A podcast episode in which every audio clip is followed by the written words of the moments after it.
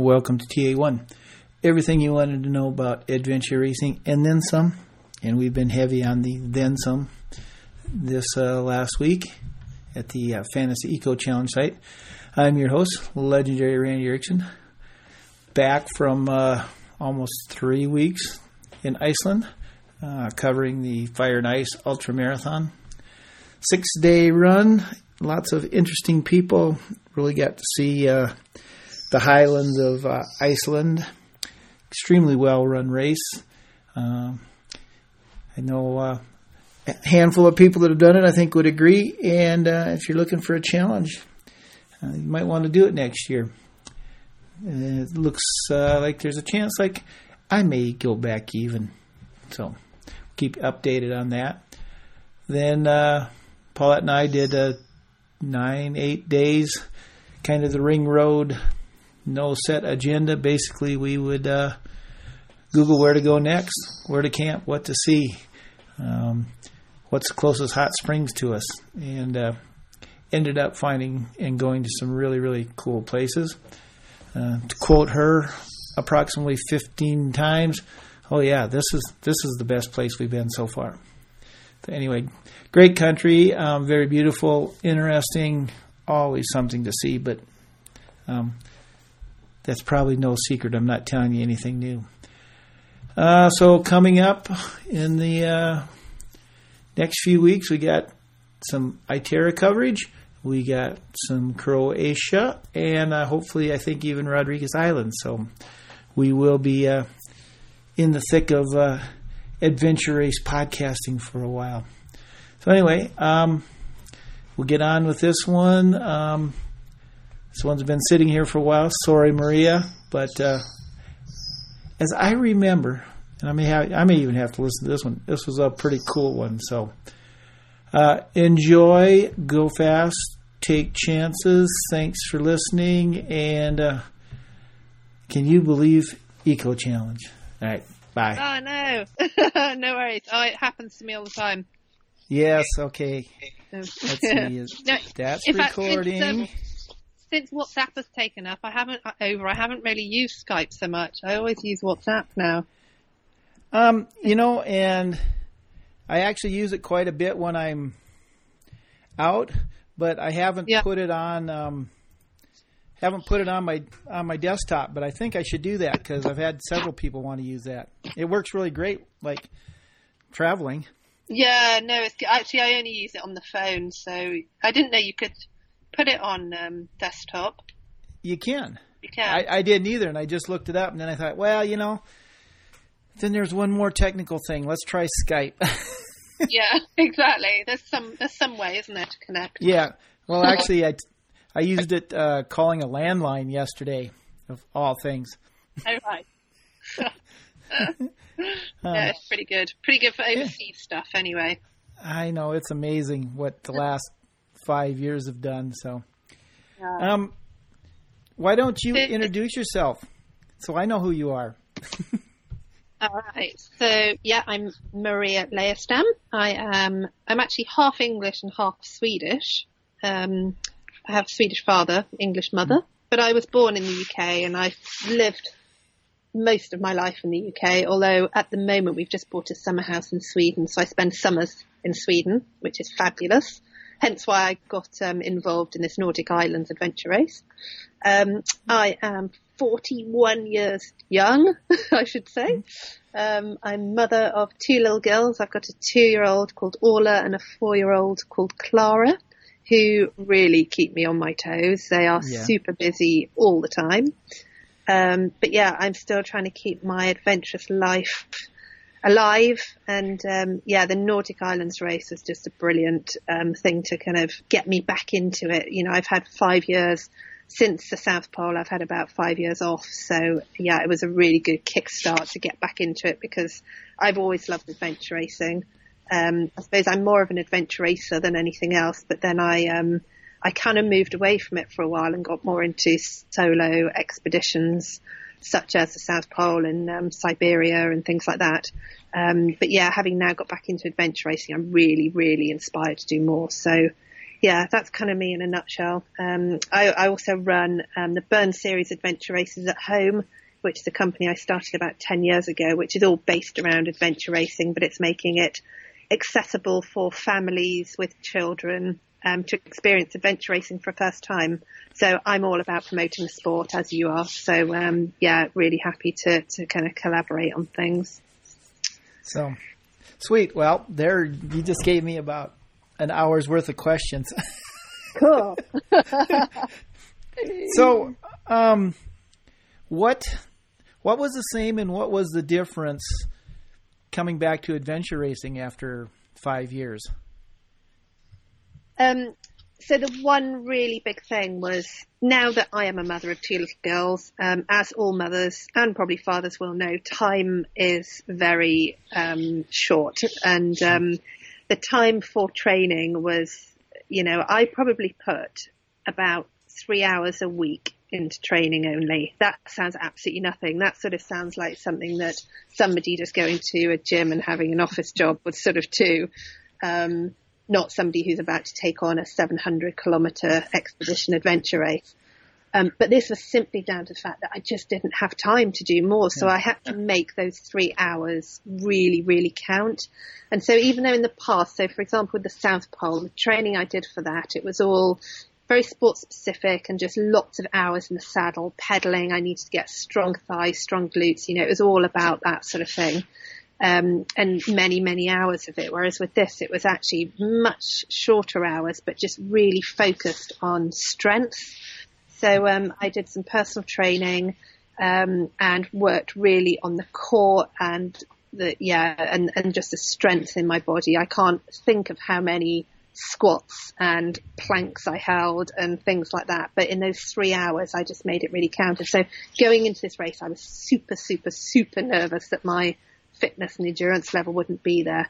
Um, so I think the you know the big difference from how I used to train to how I am now training um, is you know fundamentally different and actually seems to be much more efficient. I think I felt stronger in this race than I have ever felt before, which was amazing. I was so surprised um, at how it all went. So yeah, I think that's really the biggest difference between how I used to be and, and starting off again now.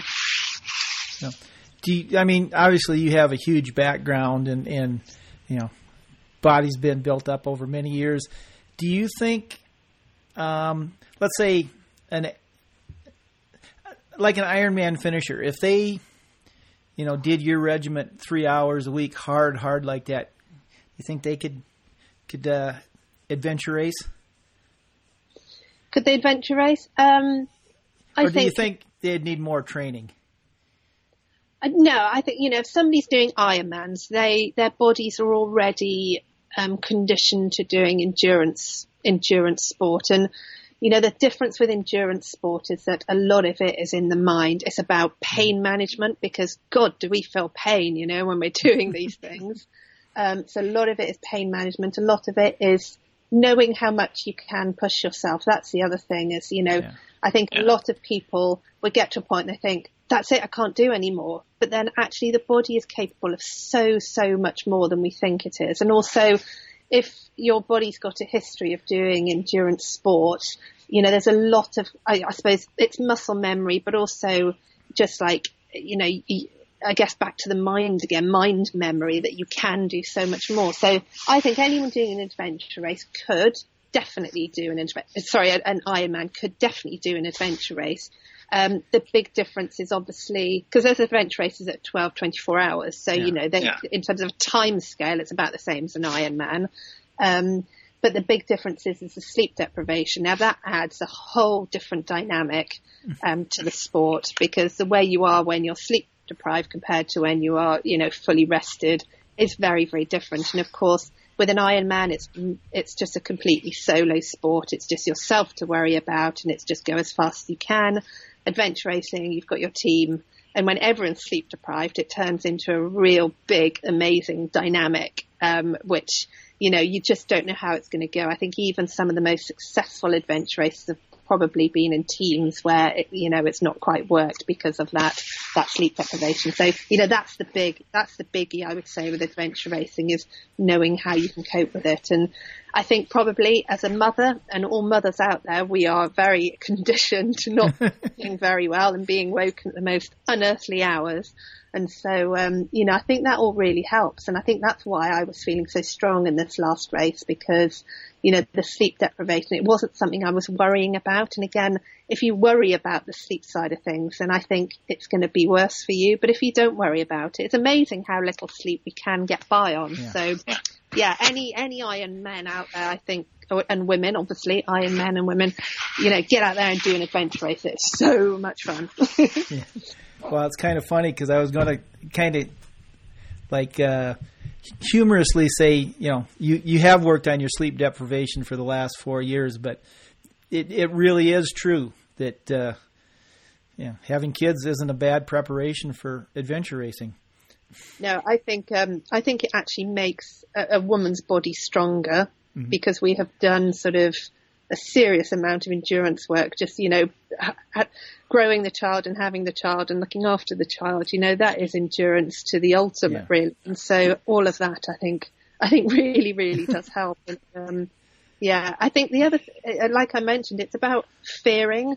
I think quite often, you know, if, if for example you've had a bad night's sleep and you get up and you go to work in the morning you, and you know you, you feel sleep deprived and you've got an important meeting, you worry you're not going to perform well in that meeting, and mm-hmm. a lot mm-hmm. of it around the worry of not getting sleep.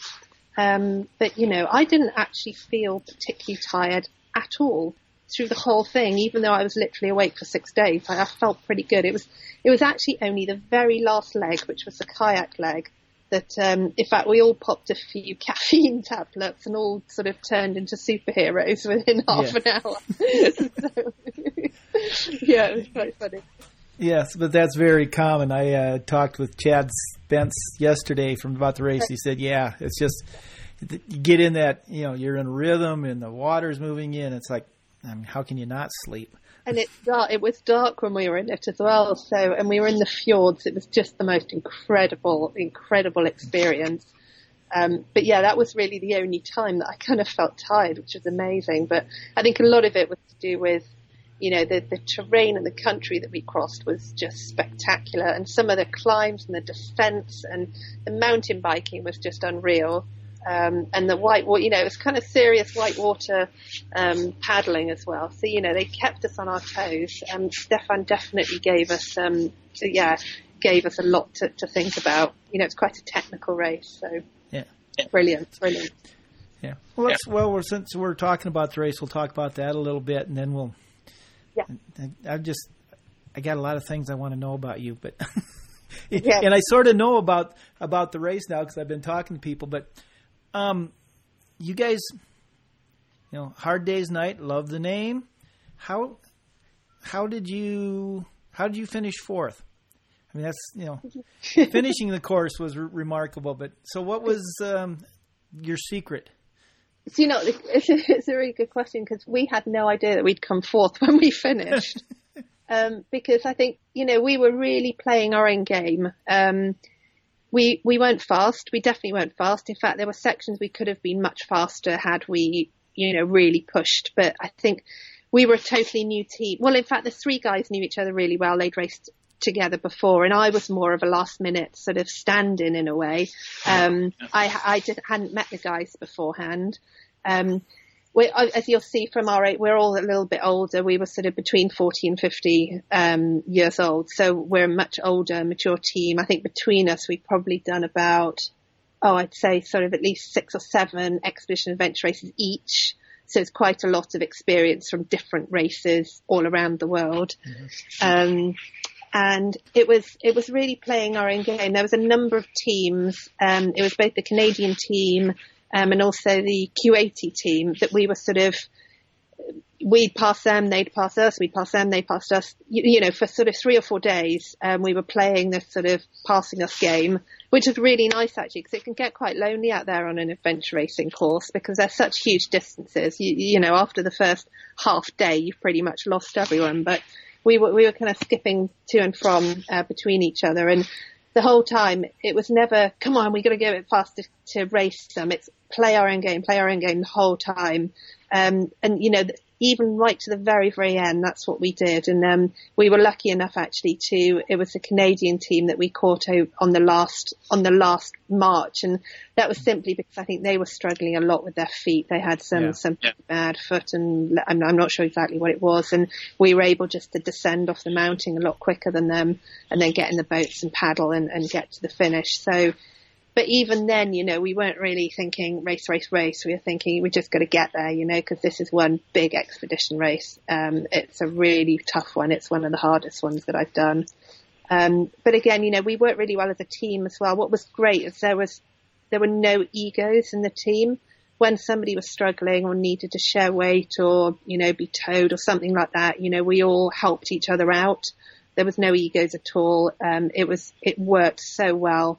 Um, you know, we were openly communicating with each other all the time, although we also had very quiet moments at certain mm. times, which was good as well. And I think I really like the Australian kind of, I don't know if it's an Australian thing or if just I was lucky these three guys were just, um, so Joel, Andre and Grant were just uh, really kind of calm, um, yeah, just very calm, sort of yeah, understanding guys, you know, and they obviously had a really good relationship and they were all really funny. It was just, it was a really good fun six days that we had out there. So, uh, you know, I think that was the key to it. We weren't going to go and beat the Swedes, you know, they're, they're leaps and bounds ahead of us, but, you know, I think we could have possibly moved a bit faster in certain places, but, you know, I kind of think we got to finish and we got there in fourth, which none of us were expecting at all.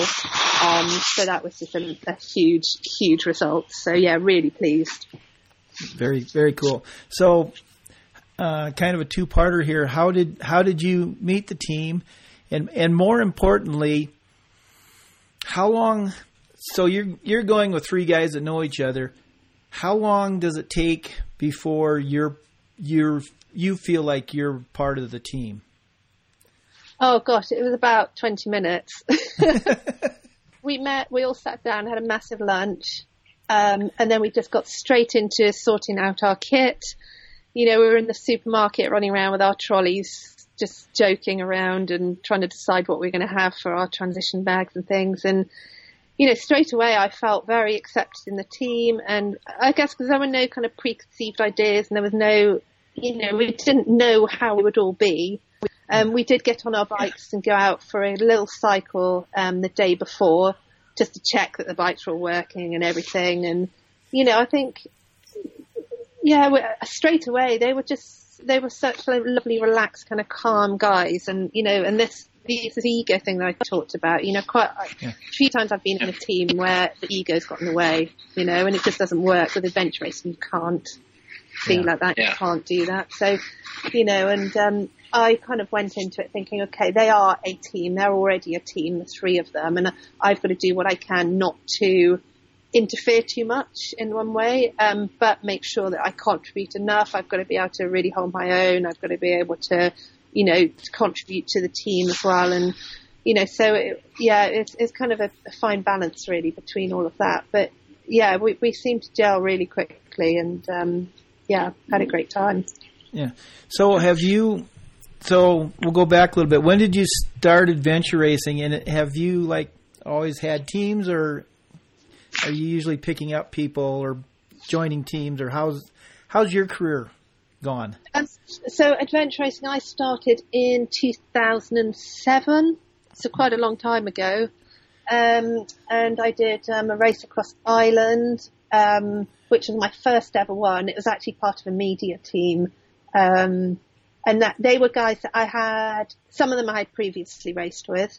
Um, and that was, but doing other, other kind of races, like some min, mini races, so other mini adventure races, so not expedition ones.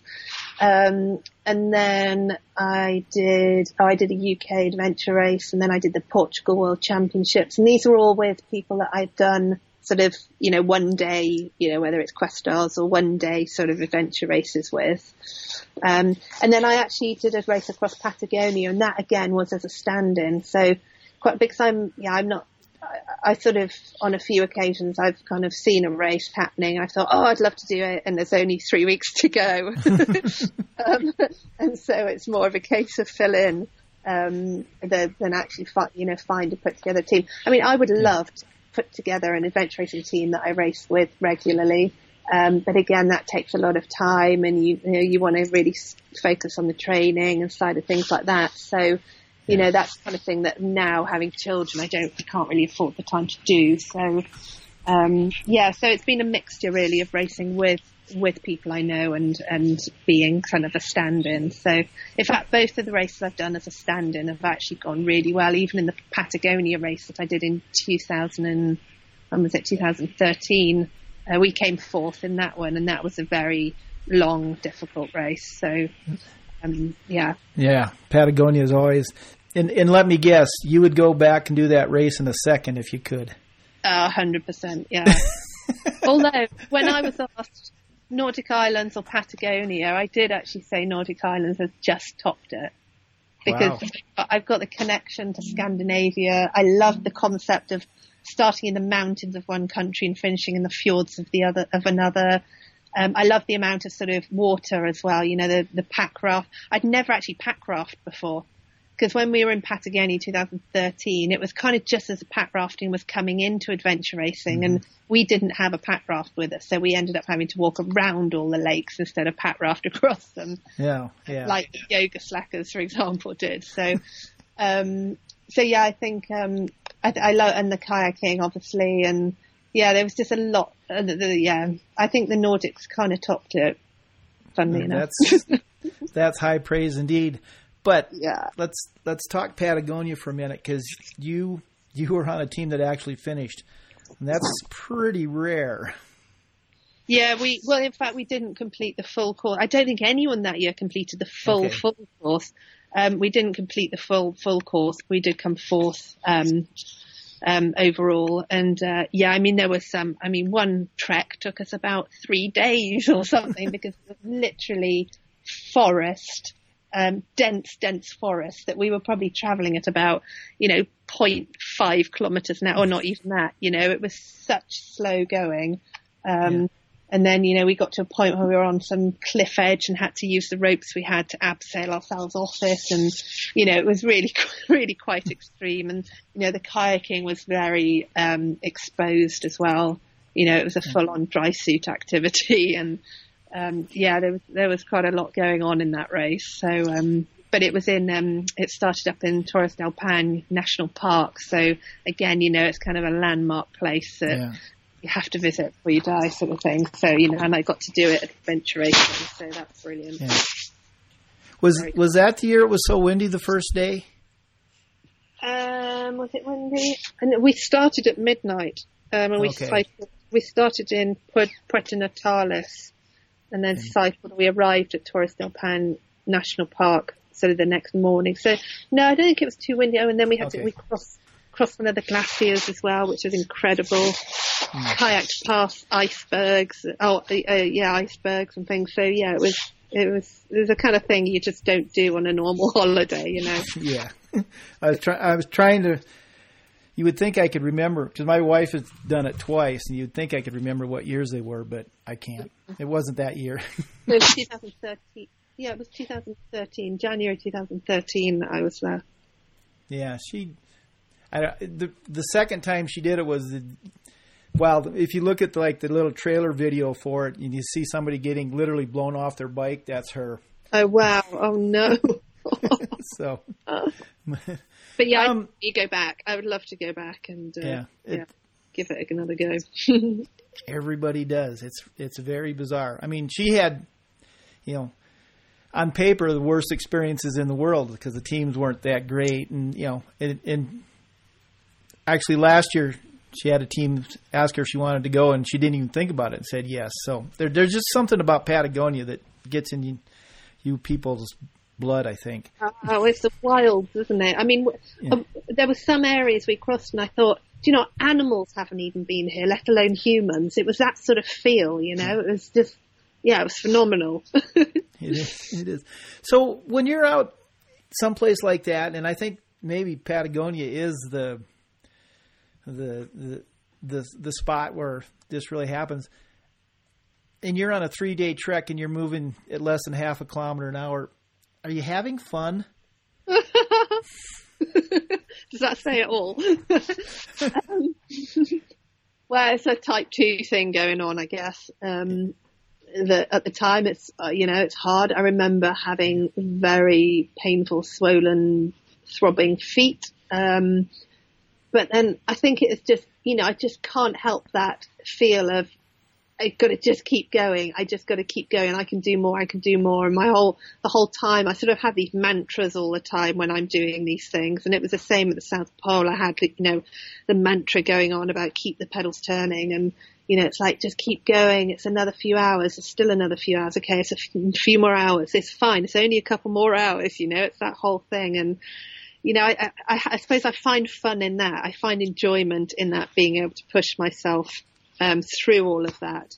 Um, it certainly hurts, but then also I quite like the idea of it's going to make me sound really strange, but the pain management side of things, I quite, I kind of quite enjoy being able to manage it because I've learned over over the time that if you fear the pain that you're feeling, it's going to feel twice as bad. So if you don't feel it and just let it happen, it's not as bad. I don't no. know if that makes sense, but and it's this it's a a real psychology thing going on with that. So yeah, managing the fear of pain, I think, is a really big deal. And you know, if you can manage that, you know, you can manage a lot of things. Um, so I kind of feel it's building my character, it's building, you know, my ability to do things, and so I really enjoy it. And, of course, I have to always tell myself, you know, look around, look around, look where you are, look at where you are, you know, look at what you're doing, look what you've just done as well. You know, you've, it's, I always make sure that in adventure racing, I don't look too far forward because, I mean, I know back to the Nordic Islands, I remember thinking we've got a 61 kilometer trek followed by a 225 kilometer mountain bike. Oh my God, how am I going to cope on no sleep?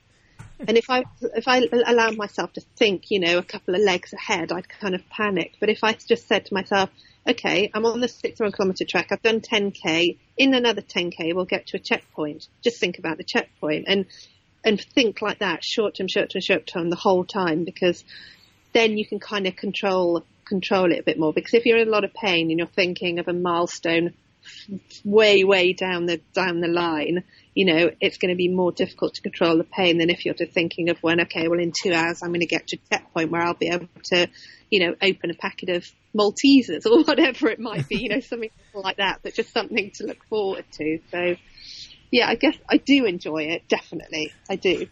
Cool. Um, so you talk about the fear of pain. Is is it the managing the fear of the pain or managing the pain? Is is or are they the same thing or? No, well, it's very difficult to manage pain yeah. unless you have a method for doing it. So the method for doing it is managing your fear of that pain. Okay. that makes sense. So if I'm really worried about the feet and the damage it's going to do to me and the fact that I've got another 10 kilometers and I can barely put my foot down because it's really swollen, I'm going to panic about it and it's going to hurt so much more. Mm-hmm. But if as I walk, I just, I kind of think of things like, you know, just let the foot feel the ground, let the foot feel the shoe, let the shoe take the pressure off. It's fine. It's okay. Just one foot in front of the other. It's all fine. You know, it's, it's that not allowing myself to worry about the pain, the fear of the pain. So it's kind of one of the strategies. And I think with the South Pole again, um, I was having the knee pain um, really bad knee pain. And, you know, if I thought about it, I actually would physically cry my eyes out. If I tried not to think about what it was doing to my knee and just say, you know, one more ped turn of the pedal and I'm one more turn of the pedal closer to my goal. Just, just have to do a few more of those. It's fine. Just keep the pedals turning. Then I'd be fine and it wouldn't hurt and it actually wouldn't hurt as much. So mm. it's strange. It's all psychology, um, but it yeah. really works. It really works. Yeah. Well, Paulette says when she's hurting, she says to herself, "Is this going to kill me?" And if the answer is no, you just keep going. Yeah, exactly. Yeah, yeah. yeah. Um, so, what kind of a special idiot wants to bicycle to the South Pole? this one. okay, um, so so first of all, how did how did how you did think about it? Yeah okay, so it was 2010 and I had just quit my job. I jumped on a plane. I'd gone to New Zealand. Um, and decided to cycle a length of the country. It was simply because I just wanted to get away from things for a while mm-hmm. and to do a sport that I loved and to see a country which I loved. So I'd been there once before, but it was a four hour trail, you know, on and off the buses kind of thing. Um, and I thought, yeah, cycle the length of the country. And I was doing a, a, obviously a lot of cycling and I was in. I'd found out. In fact, I'd, I'd found out a little while back that um, from New Zealand you can get to Antarctica. I knew that you know from um, South Africa you can get to Antarctica, from um, South America and from New Zealand. They're sort of the three entry points into Antarctica. I'd always thought about Antarctica as a young child. Um, just because I was just really fascinated by this place. I didn't really know what it was or whether there were people there or, you know, what it was. And and I always thought, hey, that'd be, you know, quite a cool place to go. And I was in an internet cafe on South Island, um, and I just Googled cycling Antarctica. And then I started thinking, I wonder if you could cycle in Antarctica. I wonder if you could cycle to the pole. So I started Googling a bit more and, and then I found out that, you know, nobody had ever successfully really cycled much in Antarctica. Some people like Doug Stoup, I think, had done a few bike journeys in Antarctica, but nobody had ever actually cycled from the edge of the Antarctic continent to the South Pole. And at that stage, I'd just done sort of 20 odd days of 150 kilometer cycle. You know, I was getting fairly fit, bike yeah. fit, thinking how much I love cycling and love this sport. And I just put the two together and thought, right, I've just got to be the first to cycle there. That is so cool. I just can't wait. Um, and then the more I learned about it, the more I thought what a ridiculous idea it was because um, everyone that I spoke to was a bit like, what? What are you serious? What? No, you can't do that. It's not possible. No, you can't. And, and as time was going on, I found out about more people that were sort of thinking about the idea and, and, uh, one chap, Eric Larsen, uh, an American guy actually, um, mm. he had attempted to cycle there and I think, you know, he, he just found it really, really hard, um, and not managed to get there. And so, you know, all of the indicators were that it wasn't possible um, and that it couldn't be done. Um, but thankfully, all of this information that I was finding, finding out helped me really develop and design my idea for how I was going to get to the South Pole. And that's when we started to look at different route options to the traditional um, Hercules Inlet route, which you know 99% of expeditions go to the South Pole mainly Hercules Inlet to the South Pole. Um, but yeah, I was looking at other options. Um, and then the other side of it was the design of the bike that I was going to use. And then we came up with the polar cycle idea. And when I use the term we, it was myself, my father, my fiance, and um, and then my current sort of bike company that I was working with um, was Chorus Titanium Bikes. I used to ride their bikes with some Ironmans that I did and some other bike races and things. Um, and also when I've been out to Siberia to cycle across um, Lake Baikal, I used their bikes. So, you know, they were all part of the team of developing this polar cycle. Um, and then when we came up with the initial contact uh, or concept, uh, we went, we then went to a company called Inspired Cycle Engineering who actually built um, the polar cycle for us. So, you know, that's kind of, I suppose that was quite a long story.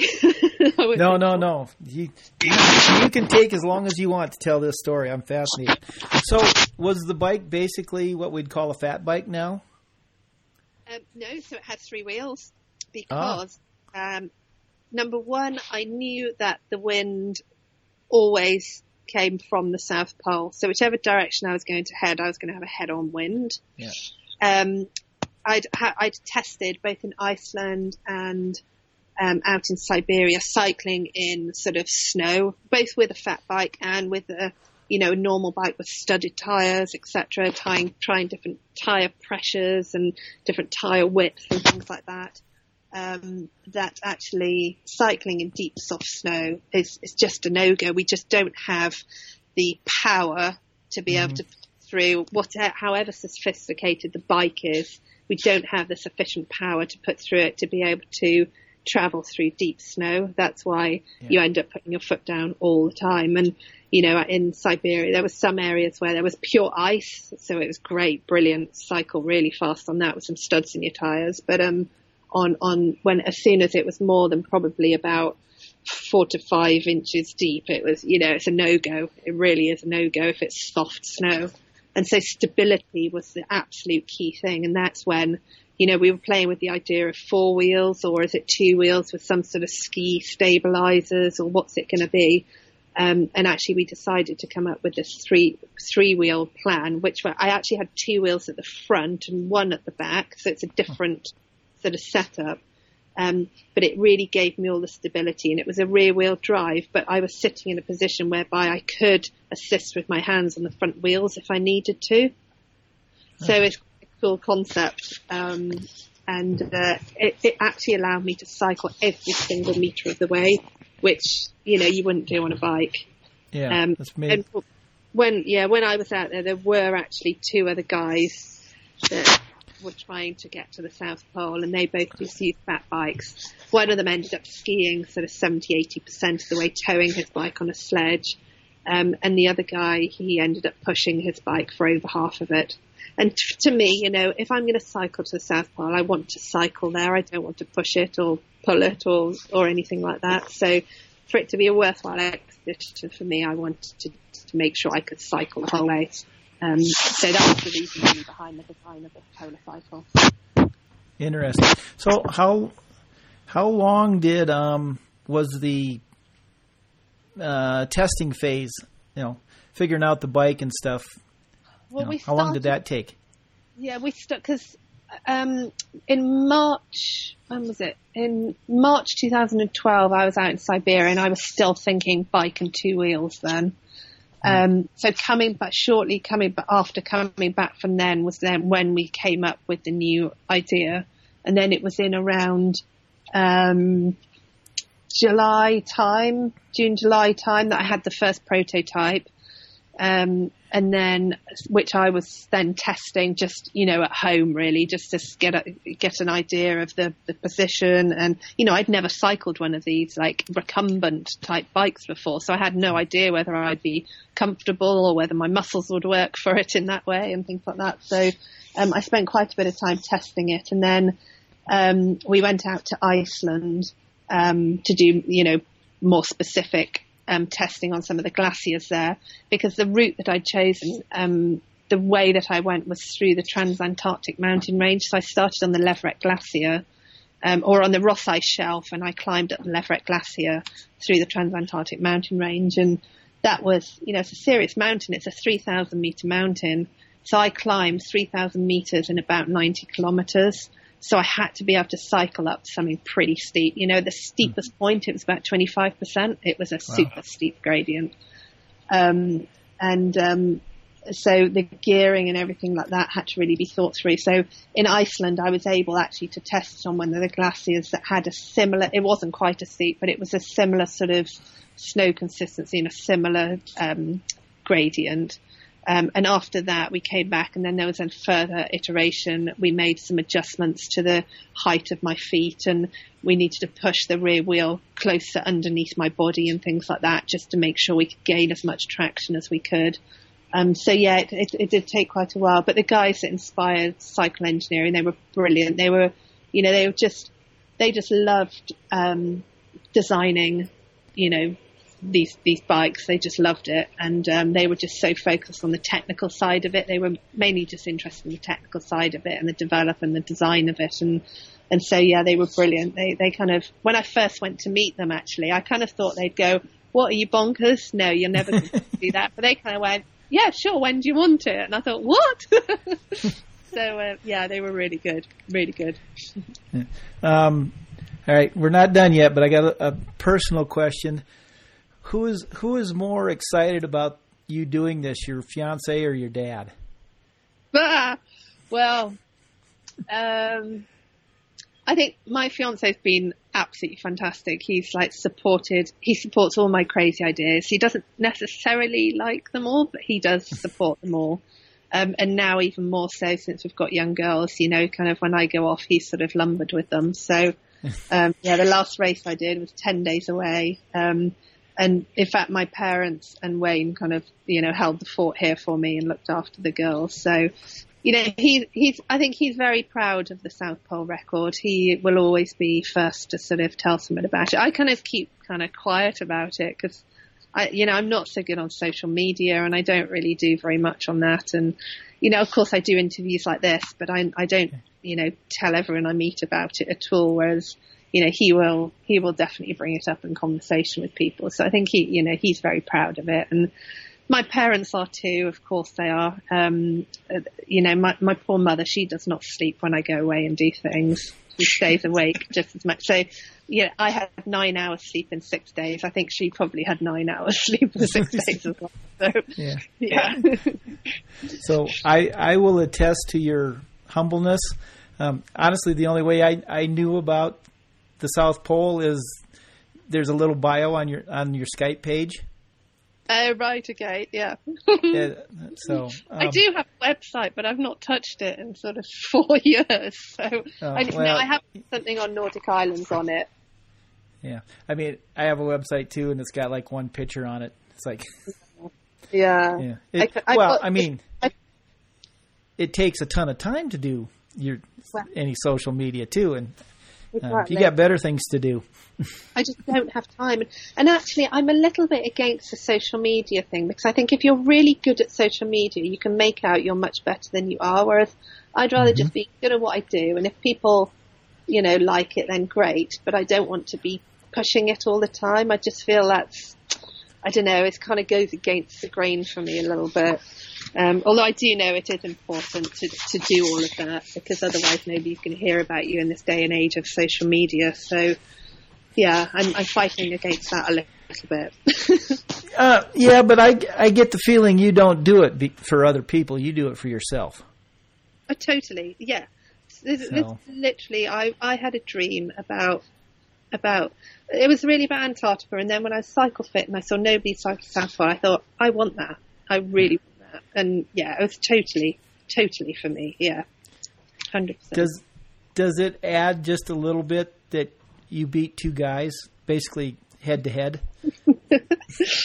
Um, what's interesting is, you know, I will never sort of say I'm fitter and stronger and all that kind of thing than a lot of men out there because, you know, physically as women, we're not. However, when it comes to endurance side of things, it's such an interesting um, story. And in fact, it's something I really want to look into a lot more is sort of endurance in women. And I think, you know, with the records of Jasmin Paris and Nicky Spinks and all these incredible women that have shown that once it gets a certain point in endurance, women are made for it. We are absolutely made for it. And I think it's all linked to, you know, being mothers and childbirth and all that kind of thing. You know, it preps our bodies to be able to do it. And, you know, I think that's really fascinating. But the other thing with the South Pole is I think it was, a lot of it was just around the kind of the the the the the, um, the plan, the thought process behind it. Well, I didn't follow the standard route. I didn't follow the normal bike setup. I didn't do this. I, and I, and I totally understand that. I think,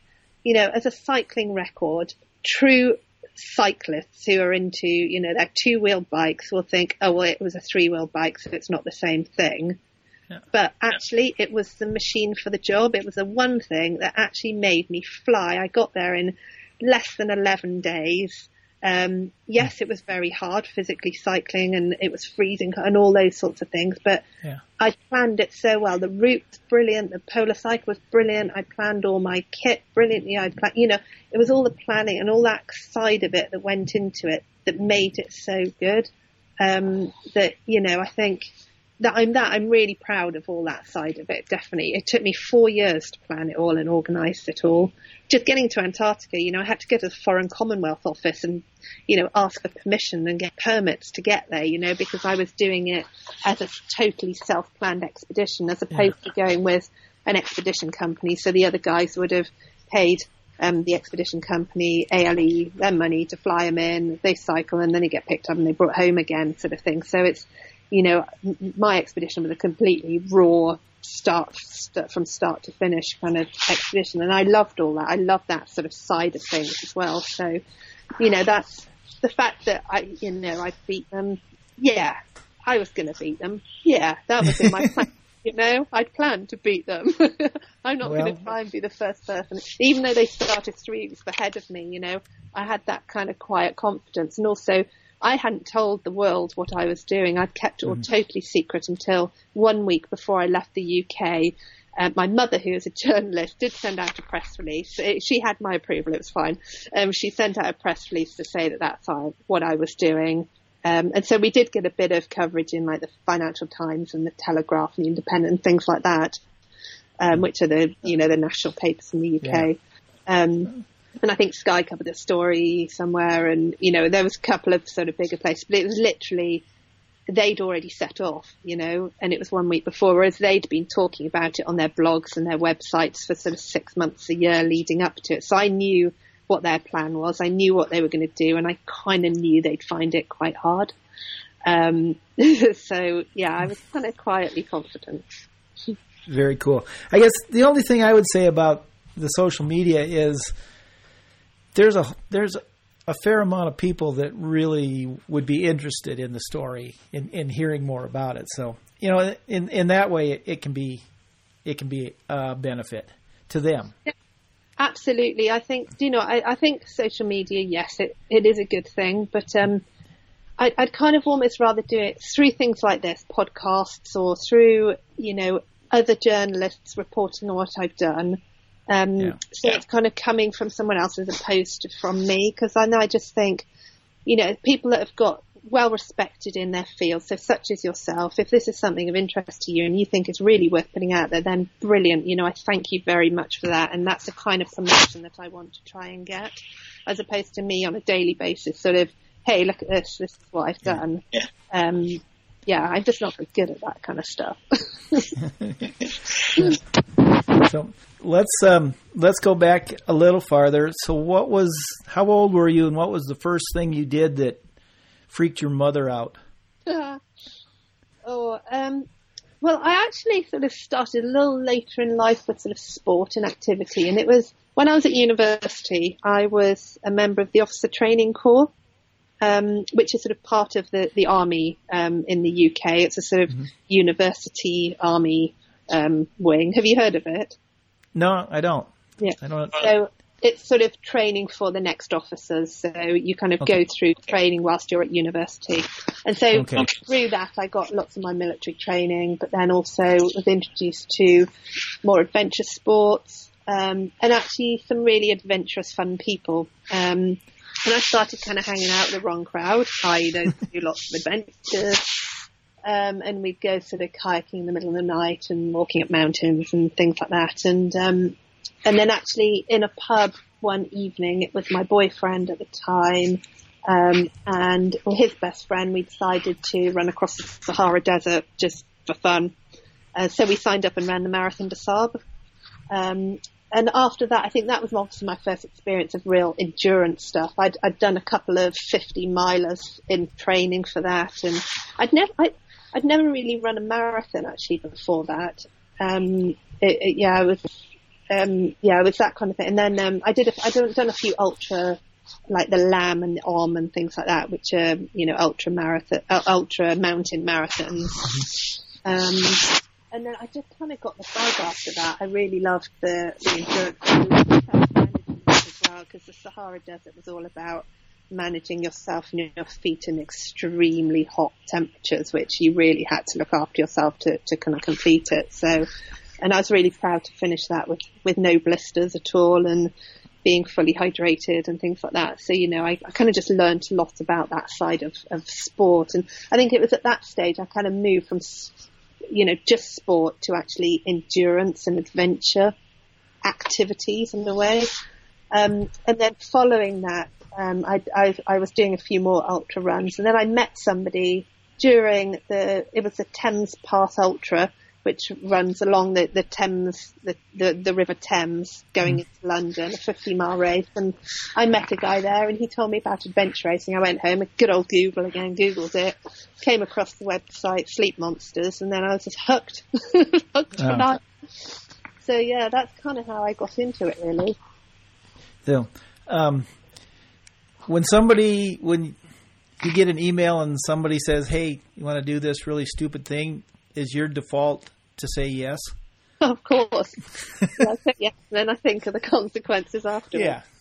Um, of course, now having children, it's it's a bit of a. I have to ring my mother and ask very sweetly and make sure Wayne's not off on business. And yeah, so it's a bit more coordinating to do. But um, my mother is fabulous with my girls, so yeah, she's she's really great. And yeah, in fact, of course, I'm I'm following this whole eco challenge thing now. And funnily enough, I didn't know anything about it until you know, the Nordic Islands race when everyone was talking about it because I've been so off the scene for, for the last mm. five years. Yeah. Um, I didn't know anything about it at all. So, you know, how can I get into this one? Can I write to them and sort of say, hey, I could be a last minute stand-in? Mm-hmm. so, uh, yeah, it'll be fascinating to see what that does for our sport. And um, I'm just really hoping that they don't commercialize it all too much and turn it too much into a Bear Grylls. They've got to. I, I expect they're going to make them take their food away from them and make them go and kill a pig or something. You know, it's going to be something like that halfway through it, which is okay, but that's not really true to the adventure racing style. So, I don't know. We'll see. We'll see. Yeah, I don't think so because I look at the at the teams that they picked, yeah. and they and and they've picked like the best adventure racing teams in the world. Yeah. Um, there's very few um, made for TV teams. You know, there's no Playboy bunnies, so I really am expecting it to be a serious, serious race. Um, oh, I hope so. I really do. Yeah. I really do. Because um, otherwise, it just becomes another t- television reality show. Yeah, and and part of my thinking on that is is that um, Mark Burnett already has a made for TV reality show. It's called Survivor, he yeah. doesn't need a, he doesn't need another survivor. So yeah, well, I hope you're right. I really do. I think adventure racing is just so beautiful the way it is, and it's so pure, and it's just all about yeah. sport and adventure and team, and yeah, non. Yeah. yeah. It, it, yeah. I just you know it's going to be hard for everybody not to be able to follow it as it's happening. I think that's going to be really, really, really tough. Yeah. And then, boy, I can't imagine being a team that goes and coming home and not being able to say anything for six months. Well, I know, I know. well, I'm still available as a stand-in if anyone. so, so quick story. Last was it last week? Two weeks ago, I had a team get in touch with me that they needed. First, they needed one more person. This was like Thursday, and it had to be finalized on Saturday and then Friday they needed another one. Oh no way! So was your wife not tempted? Um, no. Actually, no? we're gonna we're gonna be in Iceland, so. Oh, okay. and and kind of that was kind of on purpose. Yeah. I mean, I had a. I'm I'm going to go shoot a race, and then we're going to vacation. So. Oh, lovely. Um, yeah. Yeah. So it, it, really was like so we're not tempted, but um, yeah. So yeah, I I I'll put you on the list, but I have people, yeah, still now like, hey, if anybody needs a teammate or a helper or whatever. so. Yeah. Oh my god, um, I'm all over it. yeah. So, I'll be like, um,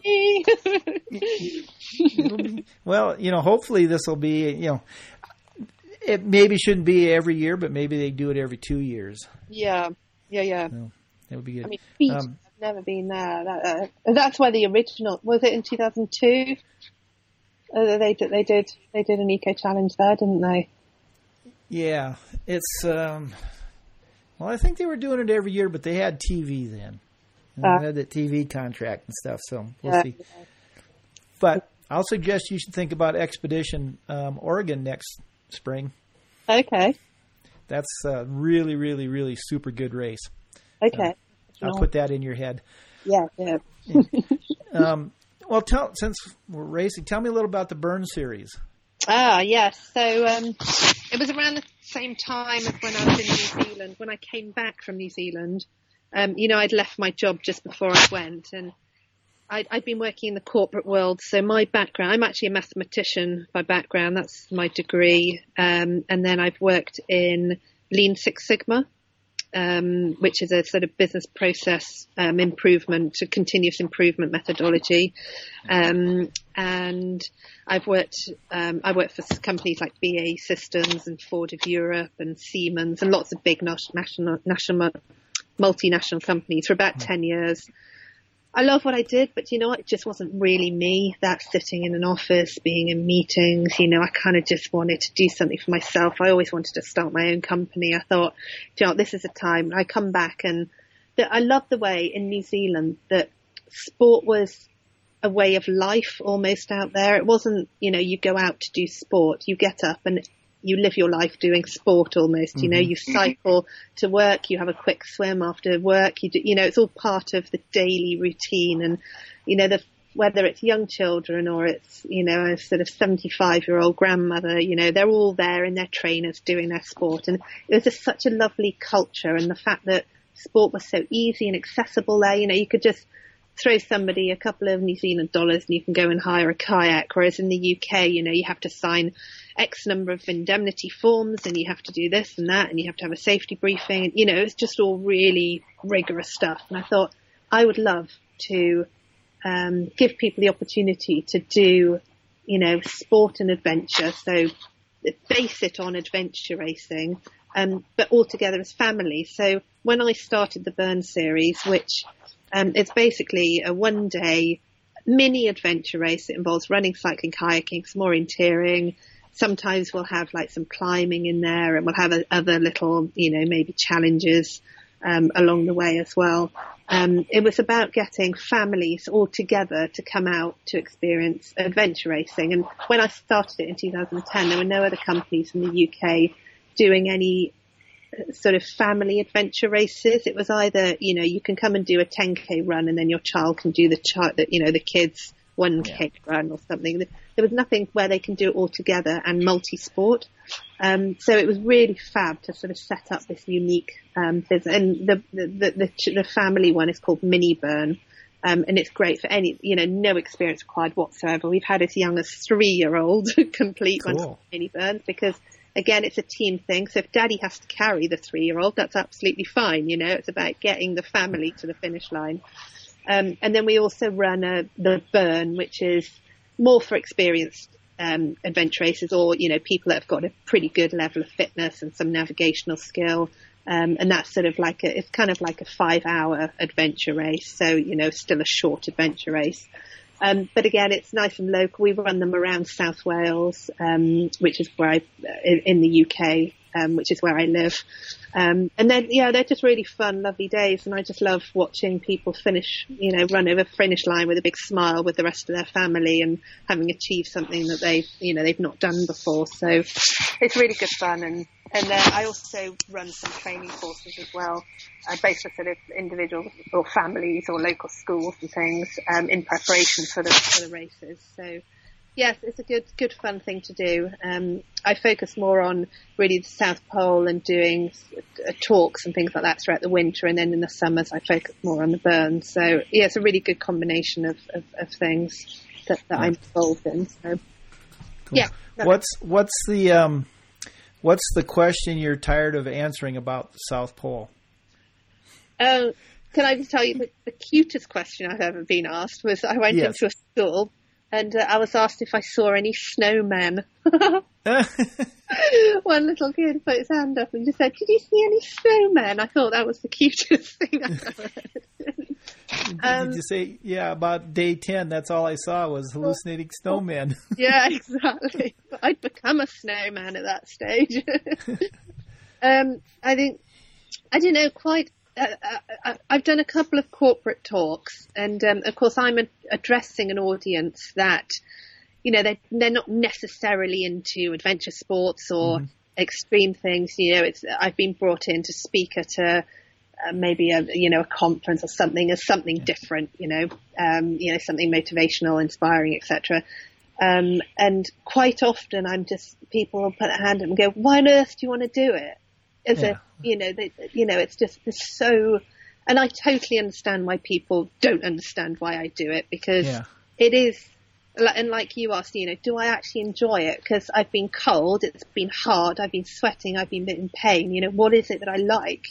And uh, and it's you know, as I was explaining to you earlier, it's kind of ex- it's trying to explain that to people that aren't interested in necessarily in that kind of thing. So, you know, I do get asked that a lot, and I suppose I do like being asked it because I like to try and explain it, but it's really hard to explain. Um, you know, I can explain it to you and you totally understand it because you you get it. You know, Yeah. you understand it. Um, but to somebody that just doesn't get it, it, it- yeah, it's it's quite a difficult answer. So Yeah. I kind of both Yeah. and don't like the question. Yeah. This this this huge audience that we have here, they're they're all like, well, why wouldn't you do it? Yeah, so well, exactly. Yeah, it's a totally different way of thinking, isn't it? it is. And, uh, Yeah, yeah. So it's interesting. I still, I'm still yet to kind of formulate my answer in a really succinct way that they could really um, sort of, uh, I suppose, uh, associate with. Um, so yeah, it's, yeah. it's I mean, when it really comes down to it, Mallory's answer of because it's there yeah, is Exactly. almost as good as anything, right? well, exactly. Yeah. Yeah. Well, quite often, you know, I will say, well, because it had never been done before, it was begging to be done. You know, no one had ever cycled to South Pole. I wanted to be the first. You know, Oh. that was that was my motivation. It really was. Yeah. Well, that yeah, that's understandable. Yeah. Um, all right, we're going to wrap this up with. I got a couple more questions, and then half the time I have a couple more. And but um, so let's let's look ahead a little bit. So you, you you're back. You got the AR bug again, which Nope. is good. but do you have um, a Google search for your next big solo adventure, even if it's ten years away? Oh, yeah. um, well, You don't have to. You don't have to tell us what it is. Yeah, it's actually not a solo one. It's it's with a good friend of mine who's also an am- well, no, she is an amazing adventure racer. Um, we are bouncing a few ideas around, and actually is in Antarctica again. Interestingly enough, but it's another world first, something not been done. Um, we both have babies, so obviously we are busily speaking very nicely to our other halves Yeah. um, and trying to work out how we're going to make it work. Um, she's just like me, actually. We're sort of quite last minute with things. Um, although, I mean, I say that with a South Pole, it took me four years to plan and organise that expedition. But um, Yeah. I think I've kind of l- learnt over time that things can be done. You know, if you've got the right, I've got good contacts now. I've got really good support network. I know I can do it. There's, you know, there's a lot more confidence that I have. Um, you know, if I was going to go and do something like that again. And with the South, with Antarctica, I feel like I know that place. I know what I need to do. I know how we would do it. I know who I would ring immediately if I wanted to start up, start a conversation. You know, it's it's a much much easier now. So, yeah, we've got some sort of ideas going on there. Um, but then, you know, that there's a couple of others as well. But uh, yeah, I'm always quite keen to show that the proof is in the pudding as opposed to talk about it all beforehand. I want to prove I can do it. For, I want to go and do it first, and then I'll talk about it. well, you get you, you need to promise me this when you're ready to go. So a week before you go, we need to we'll have a chat and we'll talk Uh, about yeah. it. Absolutely, totally. Yeah, yeah, Okay. sure, It- sure. And then on sort of the same same line of questioning, but farther down the road, do you have in mind your first adventure to do with your girls when they're old enough? Oh, definitely. So, Clara, who's my four-year-old, um, she and I, in fact, I've got to thank um, the balance bike concept. Do you have that over there in the US as well? I'm guessing you do. The balance bike. Yeah, well, you know Strider bikes. Yeah, yeah. They they they literally are located here in Rapid City. Oh, Like I'm like like three miles from their headquarters. Yeah, yeah. So that whole Yeah. concept is just Mhm. absolutely genius. Absolutely genius. So when she was about two and a half, I got her on a balance bike. Um, and she was within, you know, a couple of months, she was flying along, lifting her feet off. I then bought her the next bike with pedals and, um, within 10 minutes she was cycling and she was just turned three years old. Um, at three and a half, we went out for a 15 kilometer cycle. Uh, You know, I, Wow. I just think the balance bike has revolutionized, you know, child cycling. It's brilliant. And, um, she loves it. She's forever, she wakes up in the morning and the first thing she says is, mummy, can we go for a bike ride? She absolutely loves it. And so you know, I'd love to go and just, you know, do certainly some cycle touring, showing her some countries. And again, you know, I'm in Sweden at the moment and the cycle network out here, the cycle path, the cycle network, you know, it just, absolutely amazing. And they'll go through the forests and they'll you know they'll run alongside roads and then all of a sudden they'll cut in and go through forests. And you know they're just brilliant. They're so well set up for it. And so I would definitely love to take on a proper little you know with with sleeping bag and tent and a proper little cycle touring adventure um, I think you know we're not far off going and doing that. She's she's four well she's four and a half well almost four and a half now, um, and you know I think another half a year or so, and I'd love to take her off on a, on a couple of days cycle touring. So, yeah, definitely think about. It. And of course, doing one of my mini burn races. Um, I've got one coming up in October now, so I think we'll probably, even though I organise it, we can do it as non-competitive. Um, we'll, we'll definitely do the course together because she, she's ready. So yeah, very excited about that. Yes, um, actually, you sound very excited about it. It's very cool. so, but. yeah. Um, cool. Well, you know what? I didn't know what we were going to talk about, but we talked about really fun things. Thank you. Oh, that's awesome. Yeah, no, it's really nice. Um, really nice to speak to you. Thank you yeah. for making oh, contact. Okay. Yeah. One, one, one more quick question. So, do you have anything, any kind of a race you're doing yet this year, or are you kind of done for the year? Well, I wouldn't mind doing one more. Um, I haven't sort of. I know that the ITERA is going on in the UK, starting in what two days' time or so. Which pretty quick, yeah. Uh, which unfortunately I'll miss that one, but um, yeah. yeah, I mean, I would quite like to do another one because I feel really. Although I still can't feel my toes, funnily enough, it's been almost three weeks now since Nordics, and the, yeah. the sending was so was so severe that I think you know I've damaged them the um, uh, uh, yeah the um, yeah I don't wow. know in the clothes anyway. Um, but I feel really fit and I feel really ready, and I'd love to go and do another one. So I will be keeping an eye out on websites to see what's coming up and if there's any teams that want a teammate. well, quite honestly, usually anybody that's looking for somebody gets in touch with me. So. Ah, cool. All right. Yeah. Well, put me on the list. And uh, okay, I will. yeah. Okay thanks very much for the chat. Have a nice, take the kids out for a nice play tomorrow, and thank you. No, thanks so much. Really good to talk. Okay, bye. Bye.